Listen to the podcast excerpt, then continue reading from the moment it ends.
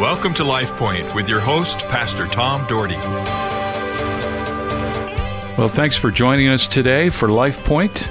And we're going to be in Proverbs chapter 3. We're going to read verses 1 through 12. Like yesterday, we're going to be looking at another very familiar portion of Scripture.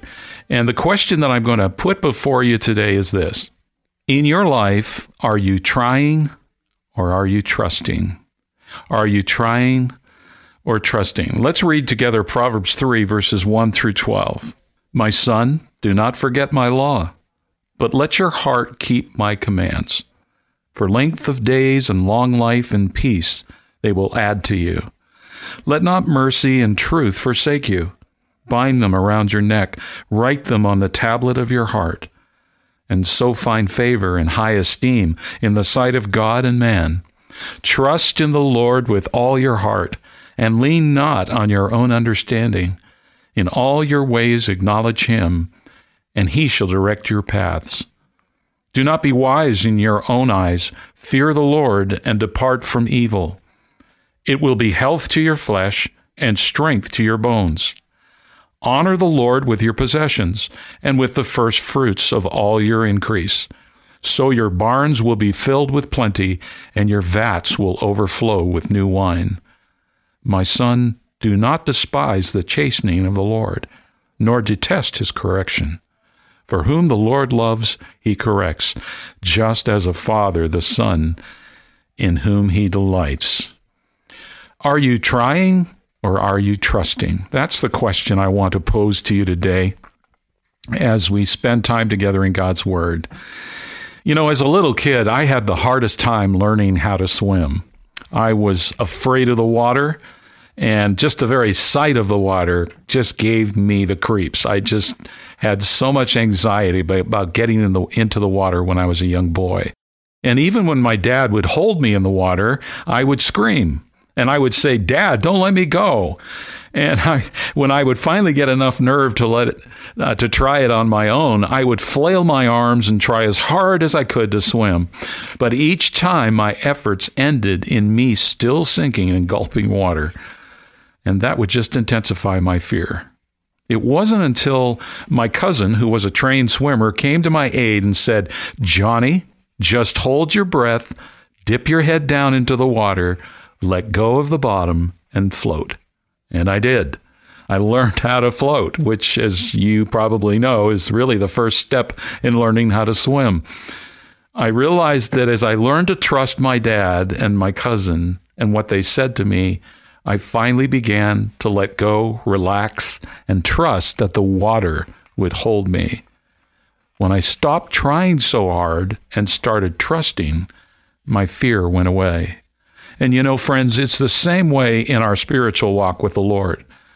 Walking with the Lord is not about my efforts or your efforts or to try harder. It's not about trying. It's about trusting the Lord Jesus and what he says to us through his word, the Bible.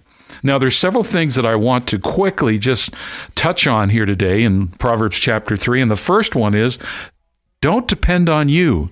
If you're going to have a lifestyle of trusting the Lord instead of trying on your own, you can't depend on yourself. And I think that's what he's saying here in verse 5 trust in the Lord with all your heart and don't lean on your own understanding. You know, we live in a world where trust must be earned, and it seems to be in short supply. But the person that wrote Proverbs, Solomon, the famous king, knew that trust is exactly where we must start. Most of us have faced disappointments which have taught us that we can only depend upon ourselves. But living the life God has called us to means unlearning that lesson. Instead, we are meant and designed by God to rest in His ability. We may know in our minds that He possesses all wisdom, but sometimes trusting Him completely be so tough. So each day we must consciously lay aside our own plans and expectations and surrender to His plans. The second thing I see here about trusting is that we need to call out to God. In verse 6, he says, In all your ways acknowledge Him, and He will make your path straight. You know, surrendering to God begins with our lips and our thoughts. We need to engage both because we need more than just a commitment to depend on Him. We need to cry out to Him. We need to ask Him for His help. We need to acknowledge Him in all that all that we do, all our ways. And the promise is, is that when we call out to Him, God will make our path straight. When we pray, we admit that His ways are higher than ours. We show that we're leaving our troubles and burdens in His capable hands. David said in Psalm 55, verse 17, Evening, morning, and noon, I cry out in distress, and He hears my voice. Is that a little bit maybe about your experience? Is that kind of hit home? where it just seems like we're always coming to God and we're always calling out to Him. Well, you know what? God's big enough to handle everything in our lives, and He never gets tired of hearing us. But that's the way that we find peace. That's the way that we have the things that we need, is when we acknowledge Him and we put Him first in our lives. The next thing we see here is in verse 7, and it's run from evil. Run from evil. There's a lot of evil in this world. I don't think anyone would debate that. But so much in this world can clutter up our relationship with God, can't it? John, the writer of the fourth gospel and the three letters in the back of the New Testament, he describes the desires of the flesh and the lust of the eyes and the pride of life. The things that, you know, we consider our blessings can easily become our stumbling blocks when we think of them as what we deserve or what we need to have to be happy. But life works best when we remember the true source of our blessings, God, and focus on the things that please Him. He says in verse 7 here in Proverbs 3 Don't be wise in your own eyes, fear the Lord and shun evil. You know, sometimes the only way to live the life God wants us to live is by separating ourselves from the bad influences that keep us dragging us down. And that's why we must run, we must shun evil. I like what verse 8 says when we do, this will bring health to our bodies and nourishment to our bones. You see, when we pursue Jesus, we find life, abundant life. Running from evil and pursuing God doesn't come naturally for most of us. Agreed. But instead, it means we have to make a serious change. And that's the fourth thing I want to point out, and that is to put God first in your life. You know, it's easy to put others, it's easy to put ourselves first. When something good happens, we want to congratulate ourselves with a reward. When something bad happens, we want to console ourselves or find someone else to blame. Really, what this involves is that we are so me centric. We, me, myself, and I becomes our starting place rather than the Lord. And when we put God first, that will affect every area of our life our time, our talents, and our treasures. And he says here in verses 9 through 10 Honor the Lord with your wealth, with the first fruits of all your crops, and then your barns will be filled to overflowing, and your vats will brim over with new wine. Isn't that a great promise? That when we put God first in our life, when we give Him everything that really is ultimately His, anyways, God blesses us in ways that we can't even imagine. The fifth thing I see here is found in verse 11 about learning to trust God instead of trying so hard. And that is that we check ourselves by God's word. We check ourselves by God's word. You know, if we're really honest with ourselves, we aren't so good at evaluating who we are. We go to great lengths at times to excuse our behavior, our actions, and our sins. Jeremiah 17, 9 says, The heart is deceitful above all things and beyond cure. Who can understand it? If we're ever going to really, truly trust in God and flee evil, we have to know exactly where we stand. We have to find an objective measure that tells us the truth. And friends, that objective measure, that truth comes from God and His Word. David said in Psalm 119, verse 11, I have hidden your word in my heart that I might not sin against you. When we have the standard of God's word hidden in our lives, hidden in our hearts, that is what gives us the reason to trust Him. When we have Scripture planted firmly in our hearts, God will often use that to deal with us faithfully.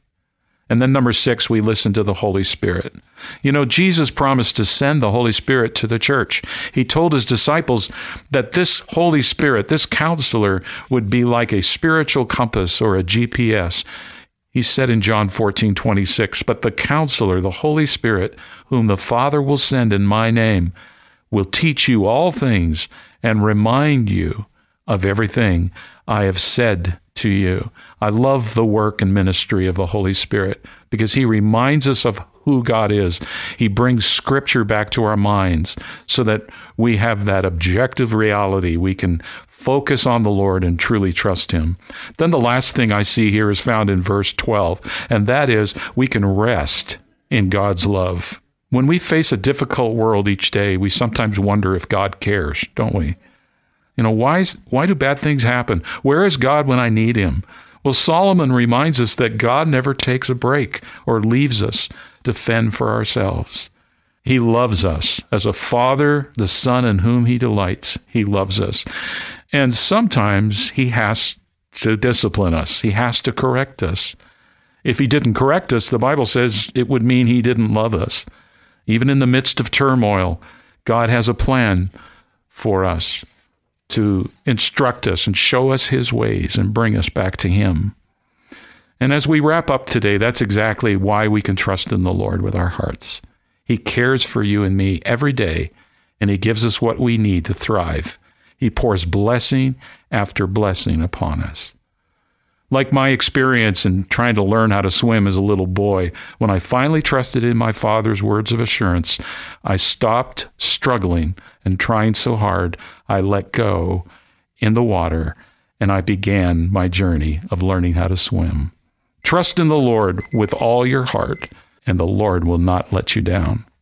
Thanks for joining us today. God bless you. LifePoint is a ministry of the Cloverdale Church of God. If you would like a copy of today's broadcast or would like more information about the church, please call us at 208 362 1700 or write to Cloverdale Church of God, 3755 South Cloverdale Road, Boise, Idaho 83709. You may also visit us at our website, www.cloverdalechurch.org. Thank you for listening and have a blessed day.